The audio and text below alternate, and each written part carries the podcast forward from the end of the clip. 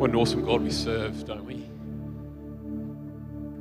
Um, I'm reminded as I, I sing these songs is everything finds its place in Christ. And um, that's what I love. I, I, love that. And we're going to talk a bit into that tonight. Um, but I, I, just thought it'd be cool for us just to stop um, because sometimes we come out of worship and these are real holy moments. God's stirring in our heart, God's beginning to break things down, God's beginning to teach us new things. And so maybe just for a moment, would you care just to be still in the presence of God? Sometimes that's a bit scary for us. You know what I mean? Your mind starts wandering, you start picking at your fingers, but just be still. Ask God in these moments, God, speak to my life.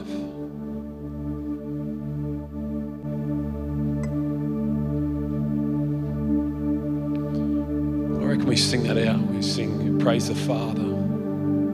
On, will you do that? This is the band, you join in behind us because it's all about Christ. Come on, let's, let's sing that. Let's sing that as a church. Is our prayer. Come on, let's give a shout of praise to our great God. For us, not against us. Almighty God, um, we do these shouts of praise because we're not clapping on the band. We're, we're cheering on about the fact that you are for us, you're not against us, Lord. You died on a cross for us, Lord. Life is found in you. Lord, you're a great God. And Lord, I love the fact that you want to speak to us tonight. You want to speak to me, Lord. I'm delivering a message, but Lord, you want to speak to me probably more than you want to speak to anyone else. And so, Lord, right now we just pray you'll be glorified, you'll be honored. We pray in Jesus' name. And everyone said, Amen. Please take a seat, take a load off. How you all feeling? All right? Good? Oh, that's good. I can hear Jack over here. That's what I love him. In worship, you can always hear him when he's singing. Uh, we're doing a series tonight. Um, we're beginning a series, should I say, and young adults, I think you guys are doing this through your Connect groups. Um, and it's the Life Shared series. And tonight, um, I was given the opportunity to launch off the series. Um, it's under the title um, Join His Heart. And it's, it's really cool. I started looking into it and it's really cool. The thing that I love about God is that God loves people. A lot of people don't understand that. You know what I mean? Like a lot of people think God, God loves people. You know what I mean? Like I thought he was a bit of an angry God. But actually, God loves people. And the thing that I love about God as well is He invites us to be on board with this mission that He has. Like this passage I'm about to read in 2 Corinthians 5 17 to 21 is all about God drawing people back to Himself. And then He puts a call on us as a people. He says, Look, I want you to be a part of this reconciliation process. And He goes, And then I want you guys to be ambassadors for Christ. And I love this because God is all about people and He's all about gathering people to go on the journey with Him, to see lives changed and lives restored to Him. I don't know if you've ever been an ambassador before. Has anyone ever been an ambassador for something? No one. I, okay, so I stand alone. I was once an ambassador, all right? An ambassador for a company that sold jeans. That's right. Um, they rang me up. They said, um, Mr. Harris, and I said, Yes, that's who I am. And they said, Look, we would love you to be an ambassador for our jeans. And I said, Look, tell me more about it. They said, uh, Look, we're going to send you free jeans. As soon as they said free, I said, I'm in. Send them through. So they did. I waited and I waited, and finally this package arrived, and I excitedly, like a kid at Christmas, opened it all up. And they got two pairs of jeans a black pair um, and this blue pair. And so I quickly slipped out, put them on. Can I just say, they were the tightest, most uncomfortable jeans I've ever worn in my life. You know what I mean? It's like I had my legs were in two steel pipes. It's like I was wearing splints for my legs. Um, like, you know when you go on a flight or you go to the cinema, what do you wear? You wear your comfy pants, don't you? You know what I mean? Maybe not on a date. I did. But um, you wear your comfy pants. Well, because I was an ambassador of these jeans, I thought, well, I was going on a flight and I thought, I better wear these, you know what I mean? And so people say, I never thought that flight was going to end. Like I was strangled and it was, everything was not good. And do you know how hard it is to be an ambassador for a product that is terrible? Like, it was hard. People would ask me, they'd be like, oh, mate, nice jeans. Where'd you get them from? And I remember thinking, oh, I've got to answer in a Christian way. I can't lie. So I just go, they're unique. You know what I mean? They really put a spring in your step. Like, they were terrible. But the thing is, this, this call, when God's saying, I want you to be Christ's ambassadors, He's not calling you to a bad product. He's calling you to the most incredible thing in the world the fact that Jesus is reconciling a world back to himself, or God is reconciling a world back to himself. And so I want you to read this. I'm reading this from the NLT, the New Living Translation, but open this on your, in your phones, your different devices, or be on the screen in your Bible if you've got it. Second Corinthians chapter 5, 17 to 21. And this is what it reads. This means that anyone who belongs to Christ has become a new person. The old life is gone, the new life has begun. All of this is a gift from God who brought us back to himself through Christ. And God has given us this task of reconciling people to Him. For God was in Christ, reconciling the world to Himself, no longer counting people's sins against them. And He gave us this wonderful message of reconciliation. So we are Christ's ambassadors. God is making His appeal through us. We speak for Christ when we plead, Come back to God. For God made Christ, who never sins, be the offering for our sin, so that we could be made right with God through Christ. An awesome passage. There is so much food in that. I want to give you some background into what's taking place because that gives us a better picture of what's happening. I always love to know who's writing the letter, where it's coming from. And maybe for you tonight, if you're new, uh, maybe you're new to this whole Jesus stuff, you, you don't know much of the Bible, I want to give you a little bit of background because so you can jump on board what's taking place. This letter is actually being written to a church that is in this city called Corinth. And the, the writer of this is this guy called Paul. You probably hear about Paul a lot. He writes a lot in the, uh, in the New Testament.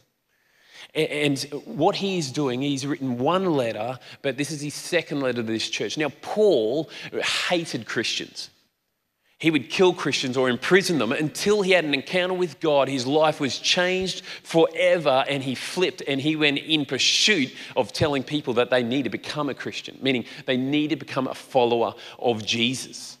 Now, for you to understand what Corinth is going on, what's going on in Corinth is Corinth, and you can visit the ruins of this. It is, um, I think, about 80 kilometres west of Athens, so you can go and see those ruins.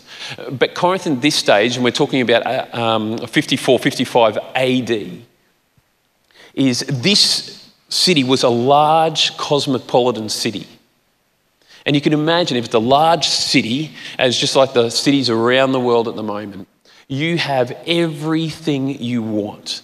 You have excellent education opportunities. They even had the world's finest sports. It was a major center for commerce. It was a major center for politics. It had Greek culture. It's even said that secular philosophy was just the norm in Corinth. In Corinth. It, it was said that Corinth used to, um, they had a pursuit for sexuality and pursuit for idolatry. This is, this is getting a picture of what Corinth was about. It was like everything was here. The religion centered around pagan temples where temple prostitution was just a common practice. In fact, they actually had this expression. I don't know if you know this, but it was called to be Corinthianized. You mean like, oh, you've been Corinthianized? meaning that you have engaged in sexual immorality. Are you getting the picture? Like this city was like the tinsel town of the time. It was sort of like across, I'm sure they got good areas, but uh, not uh, these cities like Vegas and Amsterdam probably don't have the best name for themselves. It's like this cross of these cities, you know what I mean? And this is Corinth. Like, if you wanted to know a city that was completely against God and was pursuing everything else they could, this was it. And this, um, in the middle of this, and all this perpetual downward spiral of morality, God is saying, I am longing for them, this people, to be reconciled back to me. And guess what? He wanted to use the people in the church of Corinth to do this. He, he wanted the church of Corinth to join him in this process. He's saying, because I want these people to come back and know they can have a perfect relationship with God. Think about it. Here's this city with everything to offer. And then here's this church planted in the middle of it. And, and you've got to remember that Corinth at this time was, would have been considered a, a very infant church. You know, I mean, it was the gospel of Jesus had only just sort of come. And what happens is eh, if you're an infant church, or like it becomes very hard when you're faced or planted in a city like that. Think about it. If you're, you're a new Christian or you're a young church, think how tough it'd be. It's tough even as a mature Christian, someone who had spent many years with Jesus. It's tough. Many years in the Word of God, it's still tough. Yet here it is. They would have faced opposition People would have ridiculed them for, in, for not indulging into the same things that them as a city wanted to. They would have been tested as a church, they would have been tempted as a church. Think about it every experience and every material thing they wanted was right there in their fingertips. But Paul writes this letter. He's reminding him, he's saying, Guys, I want to let you know that you have a new life in God. You have a new life in God, and He is now calling you out for His own purposes. In verse 18 and verse 20, it says this it says, God is giving them, that means the church of Corinth, the task of reconciling the people of Corinth back to Him. In, other words, telling the people that God wants to restore the relationship that was broken. And then verse 20, it, it says this. Um, and then you guys are going to be Christ's ambassadors. And guess what? Guess what? I'm going to do my appeal through you guys. You know what Strong's commentary says uh, uh about that whole thing of reconciliation? The word, the usage of that word meant to restore to favor. Think about that. God is saying, this, this city that is so against me, man, my heart is that they will be restored back to favor in God. That's God's heart. God's saying, I want my children back. He's on the move and He's calling you as a church. He says, I want you guys to be the carriers of this light into this very dark place. God is saying, That city has turned its back on me. But I want them to know that I love them. I want them to know that I will forgive them if they turn back to me. And guess what? I've made a way for that to happen.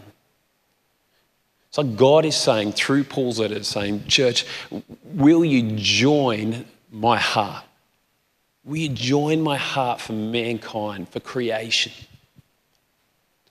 Now, I don't know what would have gone on in the hearts of this church as they received this letter and began to read it. Some people might have just been like, yep, let's go. But the fact that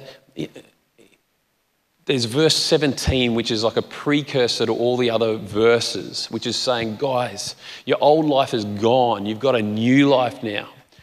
Makes me wonder if there was a bit of doubt in the camp.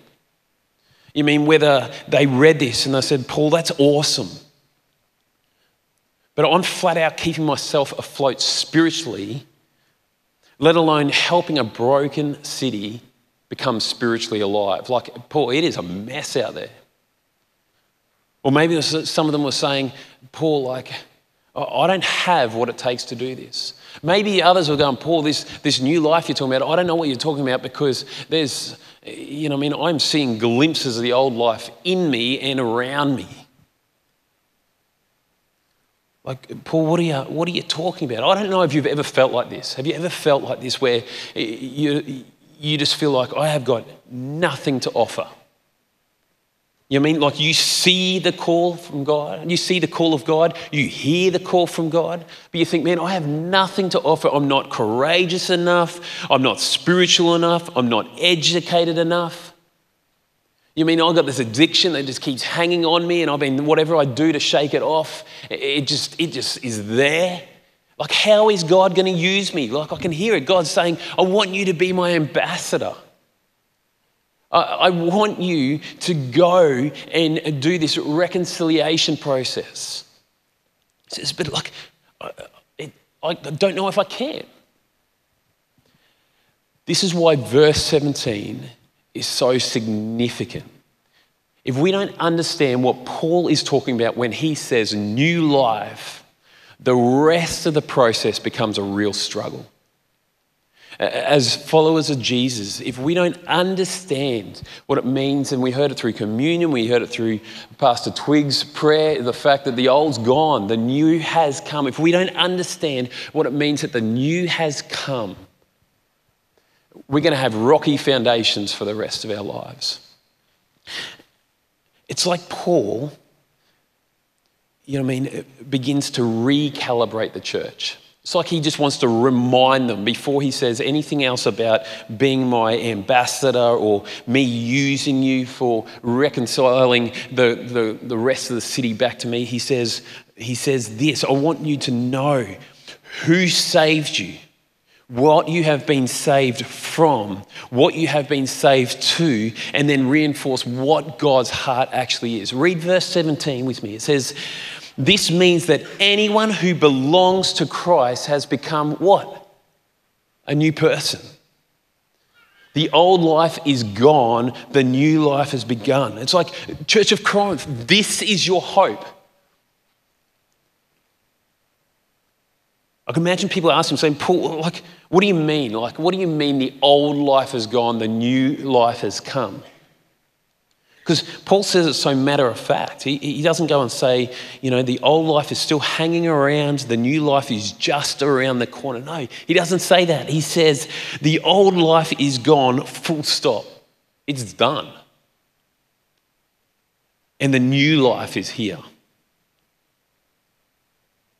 It's like, but Paul, like, you know, I mean, sometimes in my life it doesn't feel like that. You know what I mean? I fail all the time. Like I'm trying my best. I, I want to follow your call, God, but my past keeps holding me back. See, see what I believe Paul's getting at here. Paul's not saying that, oh, yeah, old life is gone. You will never sin again. You will never struggle with temptations what I believe Paul is doing is he is talking straight into the truth of what took place when Jesus, the followers, when the Jesus followers actually, that very moment, they surrendered their life to God. The very time, moment they surrendered their lives to Jesus, he is talking about the transaction, the very thing that took place. It's what you call a positional stance. Your relationship with God is restored back to new. You are now a child of God. You are no longer an enemy of God, but actually you are a friend of God. This is what takes place when, when you surrender your life back to Jesus. He says a transaction takes place. Now, he's not saying now, well, now you've got this, go and sin your life away. You read um, the verses just prior to this. like 15, 16. Like it, it, it, talks about like don't, don't go off and do that. Like because you've got a new life, you've got a new something to live for. But we've got to make it so clear that your relationship with God is not based on your good deeds, not out of the amount of religious acts you perform during the week, not about how much money you give away, not how much you help little old ladies across the road. It doesn't matter what you do, it has nothing to do with you. It's God's amazing grace. I don't know if that's hard for you to swallow, but sometimes that's really hard for me to swallow because I'm a fixer. You mean I like to fix things? You ask my wife, something breaks, I just want to fix it. Like I spent years fixing aircraft, so surely I can fix this issue. But God says, no, you can't. I love this. Listen, listen to Ephesians um, 2. It gives us a beautiful idea of what, what it looks like. Once you were dead because of your disobedience and your many sins. You used to live in sin, just like the rest of the world, obeying the devil, the commander of the powers in the unseen world. Drop to verse 4. But God is so rich in mercy, and He loved us so much that even though we were dead because of our sins, he gave us life when He raised Christ from the dead. When God raised Christ from the dead. Verse 8 God saved you by His grace when you believed. And you can't take credit for this, it is a gift from God. Salvation is not a reward for the good things we have done, so none of us can boast about it. For we are God's masterpiece. He has created us anew in Christ Jesus. I don't remember that. In Christ Jesus. So that we can do the good things He has planned for us long ago. In other words, the moment you realized you had turned from God and you surrender your, surrender your ownership back to God, say, God, I've gone my own way. The moment you say, God, I need you because no one else can deal with my sin, and you allow God to take ownership, what happens is Christ then comes to live in you. Did you hear it all the way through that passage? It's like Christ. Christ is in you. That's significant. It's significant that you under, understand this, but because prior to Jesus, it was Christ didn't live in you. It was me living in me. It was me living for me. I was spiritually dead. I was disconnected from God. I would see everything the way the rest of the world would. I was no different to the city of Corinth. But Paul's writing, he's saying, but Corinth, but church in Corinth, this is not the case for you because Christ lives in you because you believe in Jesus. And you see things from a completely different lens because you have been made right with God through Christ. Now, see people. You can now see people the way that God sees people. Do you understand that? The significance of Christ living within you. If you don't have Christ within you, it is just yourself.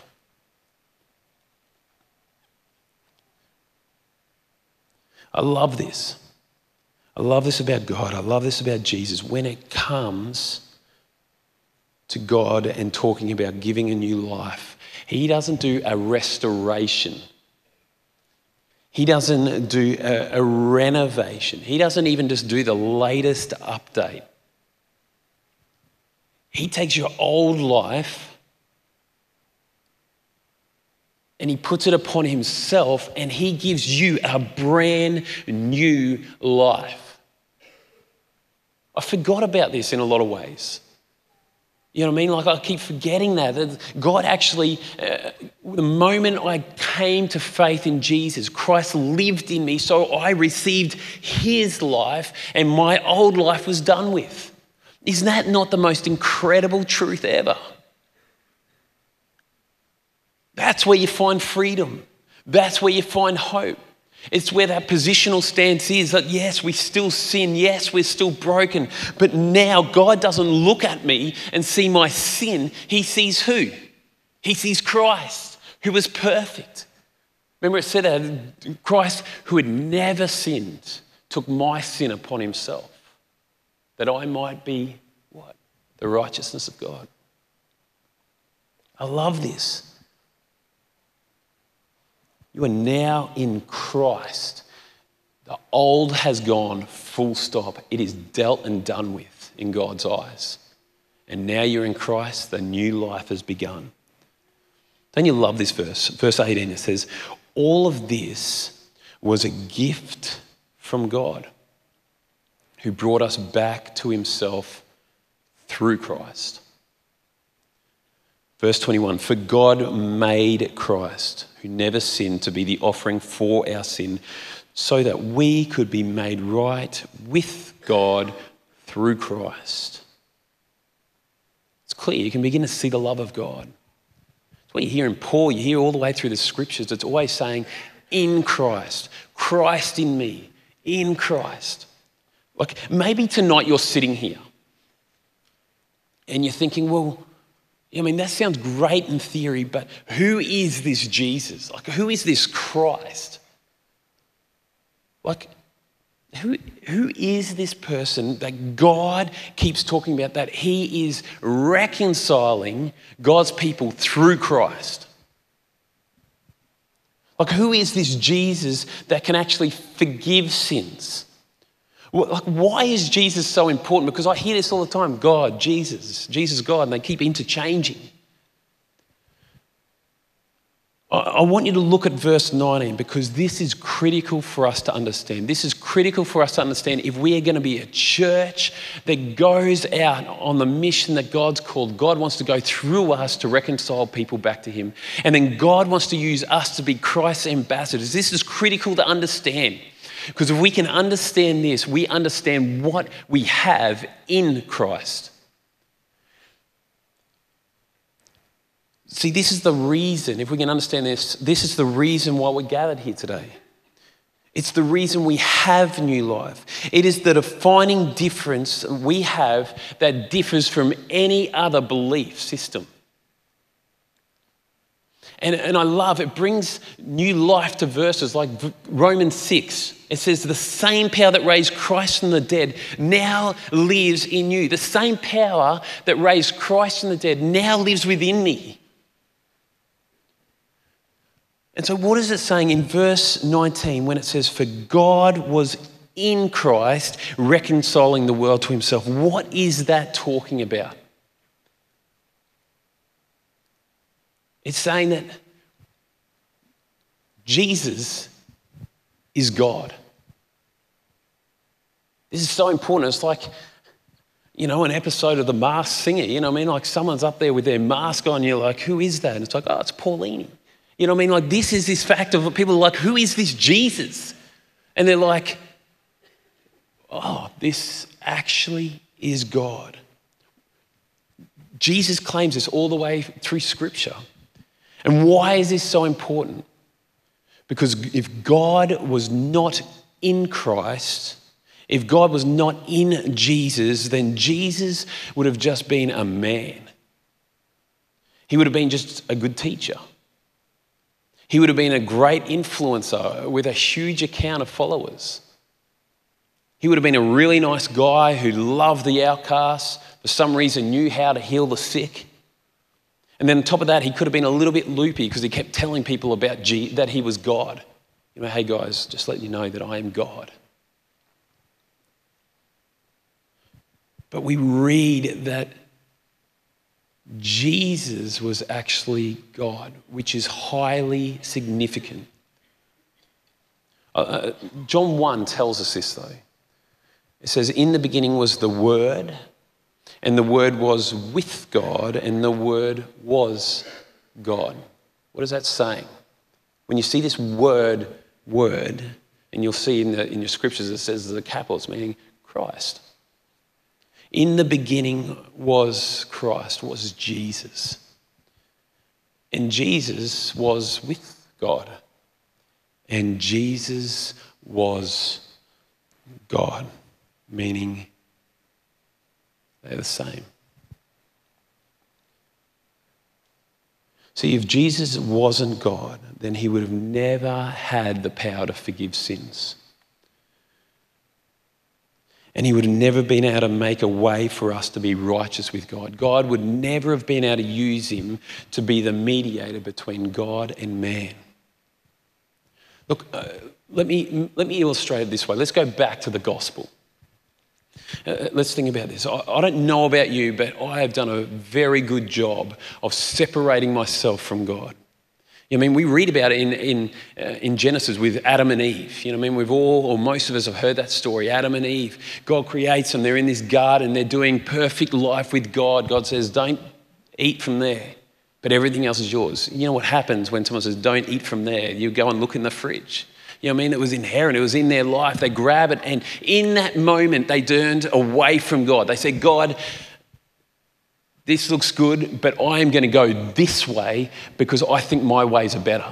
Same with me. God, I, your ways are good, but I think I have a better way of knowing what to do in my life. Sin enters the world. We separate ourselves from God, meaning God is everything that is good and we pull ourselves and remove ourselves from that, we are separated from God, broken. But as you read through the Gospels, God knew that no one else could deal with the sin problem. No one else could reconcile man back to God. See, God didn't need to be reconciled to man because God never did anything wrong. But man separated themselves from God. And God, in His great love, he's, He looks and He goes, You know, they are my children. I created them and I love them and I want them to be in relationship with me because if they keep going down that path, they keep doing the old life, it's not looking good for them. And so, what does God do? God says, No one else can deal with the sin, so I'm going to go deal with the sin. Jesus. Jesus is fully man, fully God. It is God coming in pursuit of his people. Uh, what other God would do that? What other person would pursue someone or pursue people who turn their back deliberately on God? But here we got a picture of it. And Jesus knows that the, our sin, the penalty of it is death. He says he's a just God, it needs to be dealt with. So he deals with it by himself being executed on a cross for the punishment of the sins of the people. But then he raises again three days later the significance of that is he says, See, I am God. See, I created life. And see, I can conquer the sin and I can conquer life. Christ in us. It's significant for us as a people as we go in pursuit of the things God has for us. Can you, can you begin to see it? You have been restored back to right position with God. The new has come. You've been made right with God. You are a friend of God. You are now a child of God. You are actually co heirs with Christ. Sometimes I get nervous saying that. I'm like, oh, I can't. Me, uh, a co heir with Christ. This is what the Bible says. This is the extent of how God is bringing us into his family. This is why Paul keeps saying in verse 17, before all the rest of the stuff, he says, This means that if um, anyone who belongs to me has become a new person. And then he says, now that you've understood what you have in Christ, understanding that you are no, a new person, you have a new life, not based on your deeds, but based purely on what I did on the cross for you, even while you're still a sinner. He goes, now you can go. Now you can go out and begin to do the redemptive work because guess what? It's Christ in you. God wants to go through you and begin to bring people back, pointing them to God, the only person that can do that. And He wants you to be His ambassador. Do you know what you have in Christ? Do you, do you really know it? Do you know the authority you have in Christ? And so I'm going to get the band to come up. And I'm going to read some scriptures. Um, they're, they're from all different scriptures around the Bible, and, it, and it's talking about what we have in Christ. Meaning, tonight, if you are here and you've given your life to Jesus, this is what you inherit.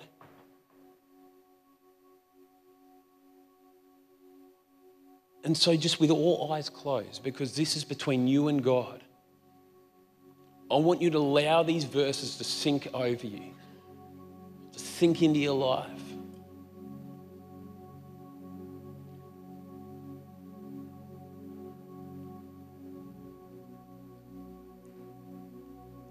Because this will change the way you're an ambassador for Christ. This will change the way you go after your friends. This will, go, this will change the way you love those who are against you. It says this in Romans I am a joint heir with Christ. I am more than a conqueror through him who loves me. Colossians says, I am complete in him who is the head over all rule and authority of every angelic and earthly power. Ephesians says, I am alive in Christ. 1 John 5 says, I am born of God, and the evil one does not touch me. Ephesians and First Peter says, I am holy and without blame before him in love. First Corinthians and Philippians 2 says, I have the mind of Christ. Philippians 4 says, I have the peace of God that surpasses all understanding. 1 John 4 says, The Spirit of God is greater than the enemy of this world, and he lives in me. Romans 5 says, I have received abundant grace and the gift of righteousness and reign in life through Jesus Christ. Mark 16, Luke 10 says, I have received the power of the Holy Spirit and he can do miraculous things through me. I have authority and power over the enemy. Isaiah and Peter says, I am healed and whole in Jesus. Ephesians and Colossians says, I am saved by God's grace raised with Christ, seated with him in the heavenly places. John and Ephesians and Colossians and Thessalonians all say, I am greatly loved by God. And Colossians 1:11 says, I am strengthened with all a power according to his glorious might. Will you stand right across this place? Will you stand to your feet? This is what we have in Christ. And, church, God is saying that He wants to send you and me to begin to go and tell people about the love of Jesus. He says, I want you to be the Christ ambassadors. You're like, I'm not good enough. He says, You have a new life. It's because now Christ lives in you. Stop doing it on your own.